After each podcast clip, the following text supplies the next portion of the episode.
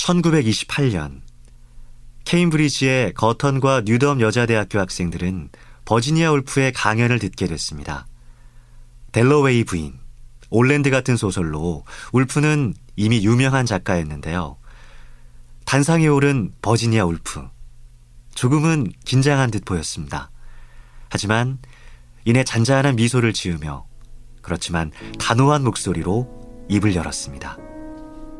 오늘 제가 여러분에게 하고 싶은 말은 소설을 쓰길 원한다면 여러분은 돈을 벌고 자기만의 방을 가져야 한다는 거예요. 그래야 진짜 삶을 살 수 있습니다. 자신의 생각을 말할 수 있는 용기와 누군가의 팔에 매달리지 않고도 살아갈 수 있는 자유를 가진 삶을요.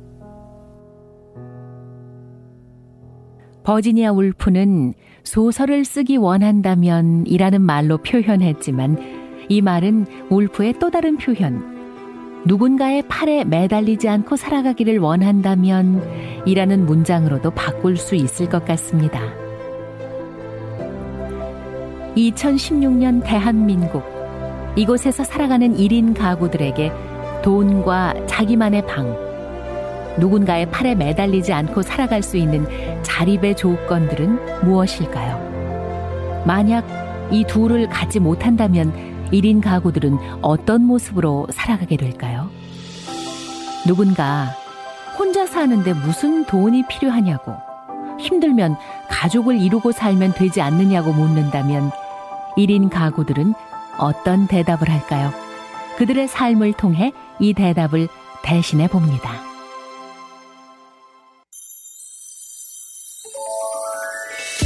CBS 특집 다큐멘터리 확정된 미래 1인 가구 시대. 오늘 제3부 1인 가구 시대 미룰 수 없는 숙제들 편을 보내드립니다.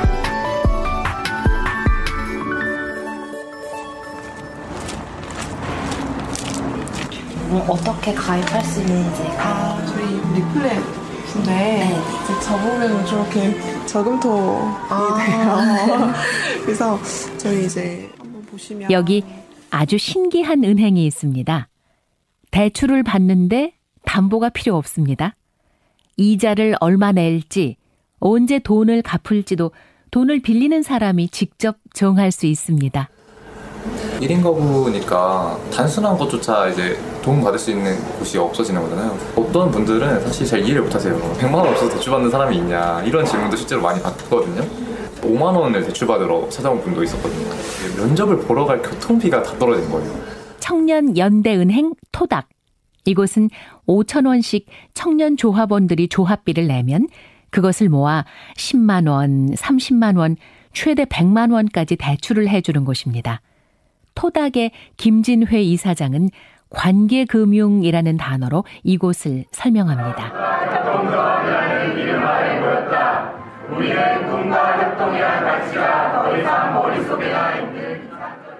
그 시작이 궁금합니다.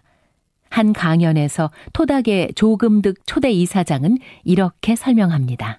2011년 1월에 최고원 작가라는 작가가 돌아가시게 됩니다. 근데 작가의 이제 생활비라는 게 되게 일정치가 않잖아요. 그런데다가 병도 있으셨고요. 그래서 이웃집에 남은 밥과 김치 좀 빌려주세요라는 쪽지를 쓰고 그렇게 돌아가신 분이 있었던 거죠. 정말 이 사회가 만든 고독사라는 걸 알고 있었어요.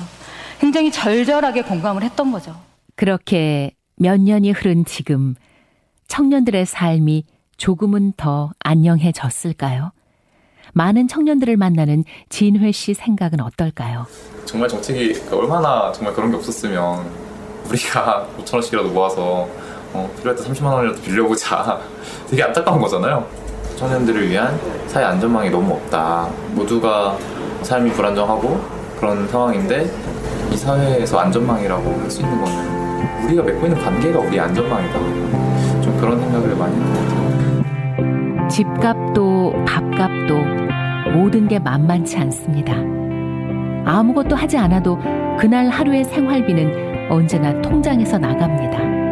30분의 1로 나눈 월세값, 30분의 1로 나눈 전기요금, 30분의 1로 나눈 학자금 대출의 이자, 사는 게 참 비싸다는 생각이 듭니다. 그래서일까요? 요즘 밥을 굶는 청년 1인 가구들이 무척 많다고 하는데요. 서울 사람들의 삶의 질을 조사하는 서울연구원 변미리 도심경쟁력 센터장에게도 놀라운 사실이었습니다. 조사를 하면서 하나 놀랬던 것 중에 하나는 특히나 청년 1인 가구 밥을 굶는 사람들이 생각보다 많다는 거죠. 그냥 내가 아침 skip하고 점심도 대충 바쁘니까 하고 저녁은 뭐 때우고 이럴 수 있다고 생각하는데 절대적 빈곤에 있는 친구들도 분명히 있다는 거예요.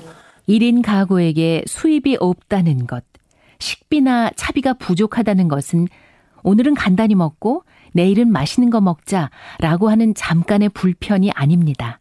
다시 토닥의 진회 씨 말을 들어봅니다. 생활비에서 가장 많이 지출하는 부분이 식비인데 돈이 없을 때 가장 먼저 줄이는 게 뭐냐 그것도 식비였거든요. 근데 이 식비를 줄인다는 게 어, 떤 의미를 또 갖고 있냐면 친구를 안 만나게 되는 거예요. 친구 만나면 밥 먹어야 되고 카페라도 가야 되는데 그러면 다 돈이 든다고 생각이 드니까 내가 돈이 없다고 느껴지는 순간 그냥 집에 혼자 틀어박히게 되고 그러면 계속 고립되고 더 우울해지고 이런 좀 악순환이 반복되는 상황이 많이 있었어서 어... 혼자 사는 사람들에게 친구는 말벗이자 마음벗입니다. 가난은 나의 하루를 이야기하고 나눌 사람마저 잃어버리게 만듭니다.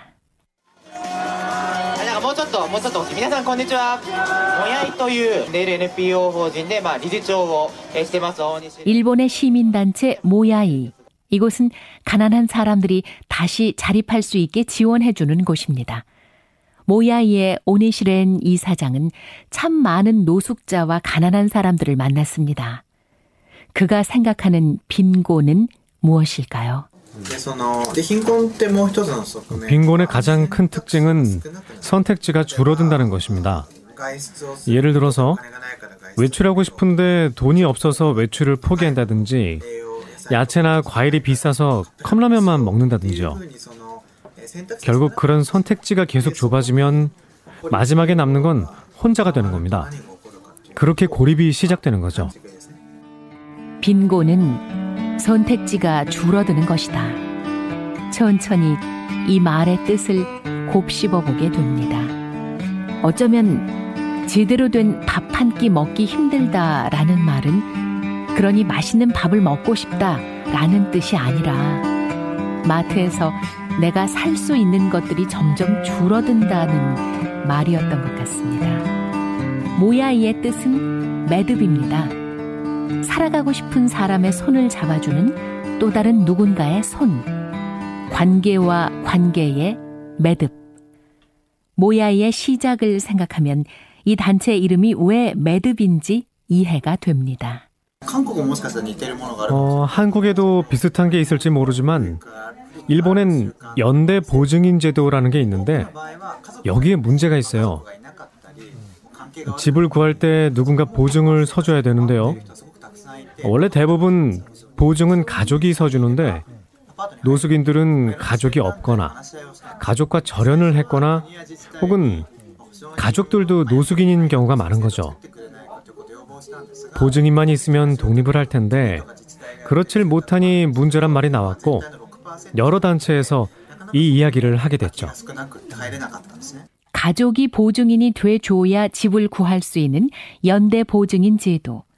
결국 혼자 살고 있는 노숙인들은 돈을 벌어도 자신이 묵을 수 있는 방 한 칸 구할 수가 없어 다시 길거리를 배회해야 했습니다. 모야이는 그런 노숙인들을 지원하기 위해 만들어졌습니다. 그런데 활동을 하면서 예상치 못한 일이 벌어졌다고 합니다. 우리가 보증인 제도를 제공합니다 하고 홍보를 했더니 홈리스 아닌 사람들이 와서 우리도 도와달라고 하더라고요. 음, 예를 들어 가정폭력을 당하고 도망친 부인, 부모에게 학대를 당한 딸이나 뭐 아동 보호 시설에서 고등학교를 졸업하게 된 아이들이라든지 보증인은 결국 가족인데 지금 말한 사람들은 가족과 사이가 안 좋거나 가족으로부터 도망쳐야 하는 사람들인 거죠. 결과적으로 모야이는 다양한 배경을 가지고 있는 사람들을 지원하게 됐습니다. 일본의 연대 보증인 제도는 가족이 있다면 당연히 서로 보증인이 되어줄 것이라는 생각으로 만들어졌습니다. 하지만 이 제도는 가족과 단절된 사람뿐만 아니라 가족이 있는 사람들에게도 자립의 기회를 빼앗았습니다. 일본이 2차 대전이 끝나고 지금까지 구축해온 사회보장제도는 기본 단위를 가족으로 하고 있습니다. 그래서 그 단위를 가족에서 개인으로 바꾸자고 주장을 한다면 이 기본 골격을 바꿔야 하는 거라 워낙 대수술인 거죠. 보수적인 이념 속에서 가족을 중시하자고 하는데 모야이에서는 그걸 지향하고 있지 않습니다.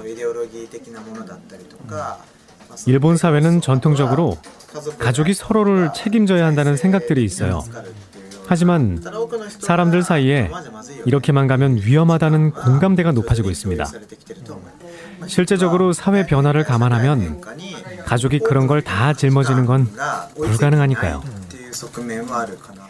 일본에는 기생 싱글이라는 단어가 있습니다. 결혼도 취업도 하지 않고 부모의 연금으로 생활비를 충당하는 자녀들을 뜻하는데요. 이 개념을 처음으로 만든 사회학자 야마다 마사이로 교수. 우리가 알던 가족의 종말이라는 책으로도 유명한 그에게 가족의 의미가 어떻게 달라지고 있는지 물어보았습니다. 일본이나 다른 동아시아 국가들은 혈연 가족을 중요하게 생각하죠. 그런데 가족을 이뤄 살지 못하는 사람이 점점 늘고 있어요. 사실 가족이라는 이름으로 서로가 너무 많은 책임을 져야 합니다. 그러니까 가족에게 모든 게 맡겨져 있는 거죠. 그게 부담스러워서 가족을 이루지 못하는 사람들도 늘고 있습니다. 혈연 가족과 살지 않는 사람들이 많아지고 있으니 이 사람들을 고립시키지 않기 위한 정책들이 이젠 필요합니다. 결혼을 하려면 전셋집이라도 있어야 한다. 자식을 낳으면 대학 졸업에 결혼까지 시켜줘야 한다. 이렇게 가족을 이루기 위한 또 가족을 유지하기 위한 조건이 부담스러워질수록 결혼을 포기하는 사람들이 많아진다는 겁니다. 심지어 가족인데 왜 안 해줘? 라며 가족이기 때문에 더 미워하게 되기도 한다는 건데요. 그러면 우리나라는 어떨까요? 1인 가구인 윤용주 씨는 기초생활수급자입니다. 집이 다들 이렇게 따닥따닥 붙은 이런 곳에서 진짜 지내니까 뭐 애증하는 거에 대해서는 너무나 무더운 여름날이었는데요. 지금 저 사실은 저는 여기 화장실도 여기서 쓰지를 않아요. 쭈그려 앉지를 못해요. 서울역이라든지 거기까지 화장실을 보러 가야 돼요. 근데 여기서 뭐 돈을 모을 수가 있어요. 모아서 딱 그 생활하는 그 비용 딱 나오면은 그냥 아무지도 않고 딱 생활하면 한 달 딱 맞아요. 용주 씨의 방은 작지만 아주 깔끔한데요. 주방과 거실, 안방이 한 공간에 있습니다. 작은 단칸방이 용주 씨의 보금자리이기 때문입니다. 그런데 용주 씨는 요즘 고민이 깊어 밤잠을 설친다고 합니다. 지금 이렇게 해서 지금 한 발로라도 이렇게 사는데 또 다시 자르면 양발을 다 자르면은 또 기초생활 수급도 그것도 정부에서 안 되고 그러면 자식들이 저를 어떻게 돌봐주겠어요? 이제 사회 초년생들인데 그럼 저는 뭐 어떤 시설로 간다든지 결국은 저 생을 마감하는 그, 그거밖에 없는 거죠. 그게 안 되면 이제 자식들하고 그 포기각서라든지 또 해야 되고 너무 잔인하다고 생각을 해요. 오히려 정부에서 그런 자식들과 가족들과 단절을 하게끔 만드는 그런 상황이 되는 거예요. 용주 씨는 IMF 때 사업이 부도가 나서 그때부터 가족들과 떨어져 살게 됐습니다. 다행히 2년 전 큰아들과 연락이 다 요즘 가끔 통화를 한답니다. 그런데 그 아들이 취업을 하게 됐고 갑자기 용주 씨에게 수입이 있는 부양자가 생겨버렸습니다. 당뇨 합병증으로 한쪽 다리를 잃은 용주 씨. 생활비를 벌기 위해 일을 한다는 것이 불가능합니다. 자식이 돈을 벌거나 재산이 많으면 부모는 기초생활수급 급여를 받을 수 없도록 한 게 부양 의무제인데요. 그런데 자식이 돈을 벌면 반가워해야 할 일인데 그게 오히려 청천벽력이 되는 경우가 꽤 많습니다. 복지 사각지대의 원인인 부양 의무자 기준을 전면 폐지해야 한다고 촉구했습니다. 지들 나름대로 그 고생을 해서 자기 그만큼 잘해줬는데 근데 저 때문에 계속적으로 걸린다든지 그런 것만은 자식한테 그런 상황을 만들어주고 싶지 않거든요. 그래서 제일 지금 걱정이 그거예요. 취재가 끝나고 며칠 후 용주 씨에게 다른 한쪽 다리도 괴사가 심해져 입원을 하게 됐다는 연락이 왔습니다. 기존의 가족에 의지할 수 있는 사람은 그렇게 하면 됩니다. 그런데 그런 가족이 없는 사람들이 잔뜩 늘어나고 있는데 이 사람들을 그냥 내버려 두고 혼자 알아서 하라 이렇게 말할 수 있냐는 거죠. 가족을 없애자는 게 아니고 모두가 더 행복해지기 위해서 앞으로는 가족에게 부과된 의미와 기능을 축소시켜야 한다는 겁니다. 야마다 마사이로 교수는 가족의 의미와 기능을 축소해야 한다는 조언을 합니다. 어떤 모습일지 잘 상상이 되지 않는데요. 세계에서 1인 가구가 가장 많은 나라 스웨덴. 수도 스톡홀름에는 10명 중 6명이 1인 가구입니다. 이곳에서는 이 상상하기 힘든 시나리오가 이미 현실로 자리 잡고 있습니다. 스웨덴 보험청 연금제도 전문가 아르네 폴슨 씨입니다. 스웨덴의 연금과 사회보장제도는 개인을 단위로 해요. 물론 스웨덴에서도 가족 대출 같은 제도들이 있긴 한데 그건 아이들을 보호하기 위한 겁니다. 가족 단위의 사회와 개인 단위의 사회를 비교하자면 개인 단위의 사회가 더 안전하다고 할 수 있죠. 가족을 잃었기 때문에 나한테 권리가 생기는 게 아니라 그냥 나 개인으로서 내가 시민이니까 독립적인 권리를 가질 수 있게 되거든요. 그래서 개인적인 권리가 더 많아질수록 그 사회는 살아가기에 더 안전한 곳이 되는 거죠. 1998년 스웨덴은 대대적으로 연금 제도를 개혁했고 지금처럼 개인을 단위로 한 사회 제도를 안착시켰습니다. 가족이 아니라 개인을 기준으로 사회 안전망을 만든다? 누군가는 이런 제도 때문에 가족이 사라지지 않을까 우려할지도 모르겠습니다. 하지만 스웨덴은 유럽에서도 출산율이 최상위권에 속합니다.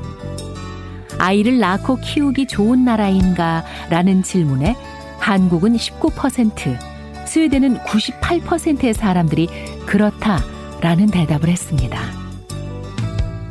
스웨덴 역사학자 라스 트레고드 교수는 스웨덴 가족 문화에 대해 이렇게 말합니다.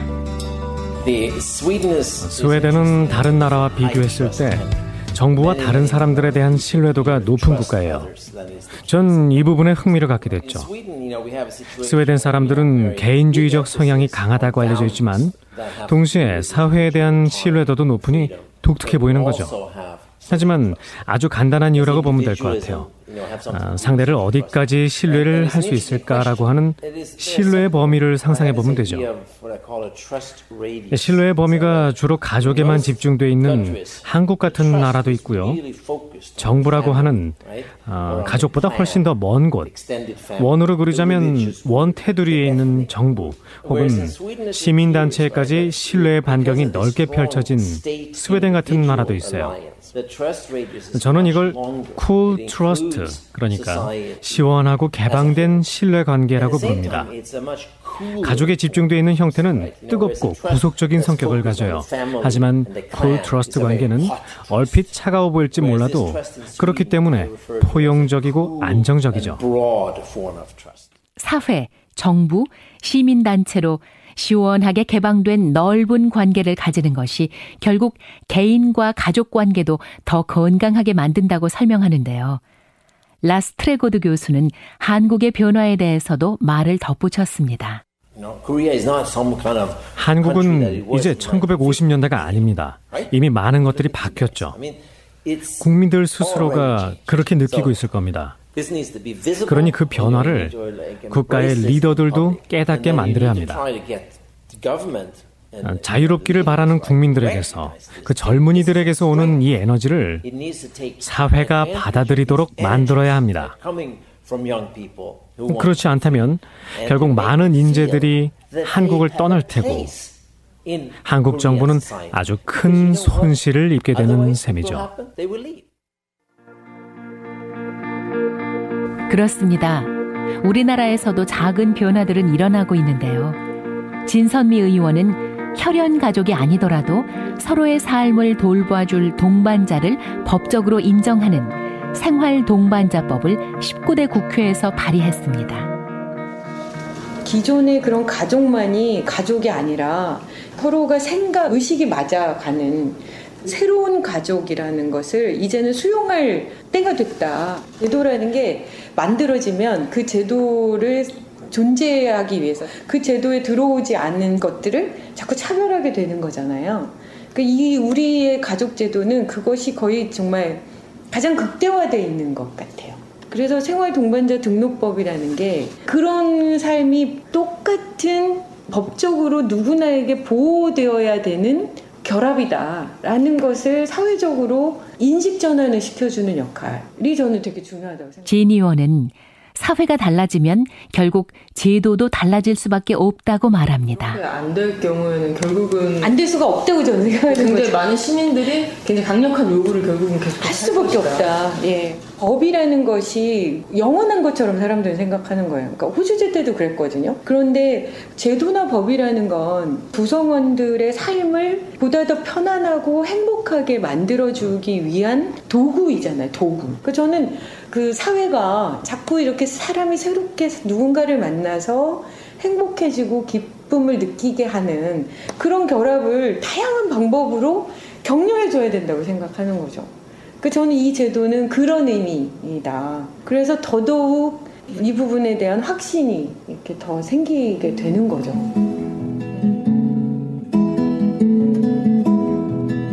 지금까지 많은 1인 가구들을 만났습니다. 자신이 살고 있는 마포구 망원동을 정말로 사랑하는 고금숙 씨. 조용조용하게 다정하게 살아가는 모습. 이런 동네의 분위기가 좋았고 저와 같은 비슷한 종족들이 이 근처에 많이 어슬렁거리고 있다는 자체로 되게 위로받았어요. 자기를 찾을 수 있는 거는 일상이에요. 자기가 뭘 좋아하고 무슨 일을 했을 때 행복하고 어떤 사람하고 밥을 먹었을 때 되게 좋은지 체계적으로 만들어 나가는 거. 그것도 하나의 축복인데 잘 누리면 좋을 것 같아요. 이혼 후 이제 8년차 1인 가구가 된 김승범 씨. 또 다른 좋은 공동체를 만들고 싶어요. 정신적으로든 어떤 모임을 통해서든 어, 서로 이렇게 소통할 수 있는 그런 구조의 공동체. 아마 세대별로 다른 얘기가 나올 수 있고 또 사연별로 다른 얘기가 나올 수 있을 거예요. 그 사연이든 뭐든 거기에 머무르면 사람은 자꾸 그 기억에 의해서 힘들어져요. 내가 지금 선택한 삶을 나는 충분히 즐기고 있다. 그리고 잘 살 것이다. 쪽방촌에서 이웃들과 함께 살아가는 윤용주 씨. 여기서는 그래도 사람 사는 냄새를 맡고 살아요. 밥도 우리 집에서 밥 한 끼 먹으면 김치 좀 담으면 아주머니들이 김치 좀 주고 서로 사람 하는 재미를 느끼는데 정말 그런 어려움에 처해 있는 분들이 혜택을 봐서 그분들이 최소한의 생활을 할 수 있는 그것만이라도 어떻게 해서 그런 걱정이 없이 살 수 있는 그런 사회가 됐으면 좋겠어요. 저마다 살아가고 있는 모습이 다른 1인 가구들은 자신들이 꿈꾸는 삶의 모습도 그 미래도 다릅니다. 한 가지 확실한 건 누구나 자신의 삶의 어떤 순간에 행복을 위해 선택한 최선의 결정이 꼭 4인 가족의 모습은 아닐 수 있다는 겁니다.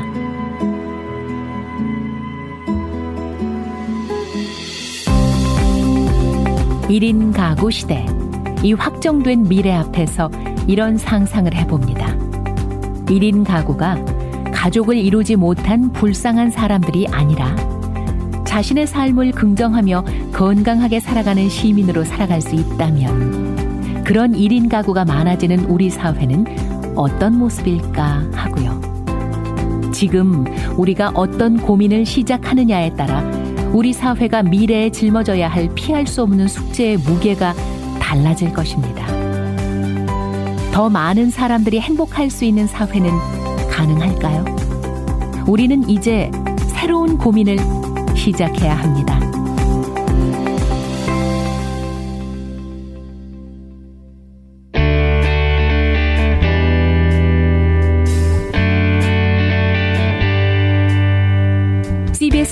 다큐멘터리 확정된 미래 1인 가구 시대. 지금까지 제3부 1인 가구 시대 미룰 수 없는 숙제들 편을 보내드렸습니다. 지금까지 취재 구성 김다은 정경희, 내레이션 이금희, 음악 이지은이었습니다. 내일은 제4부 1인 가구에 대한 3인 3색 좌담 바보야 문제는 혼자가 아니야 편이 방송됩니다.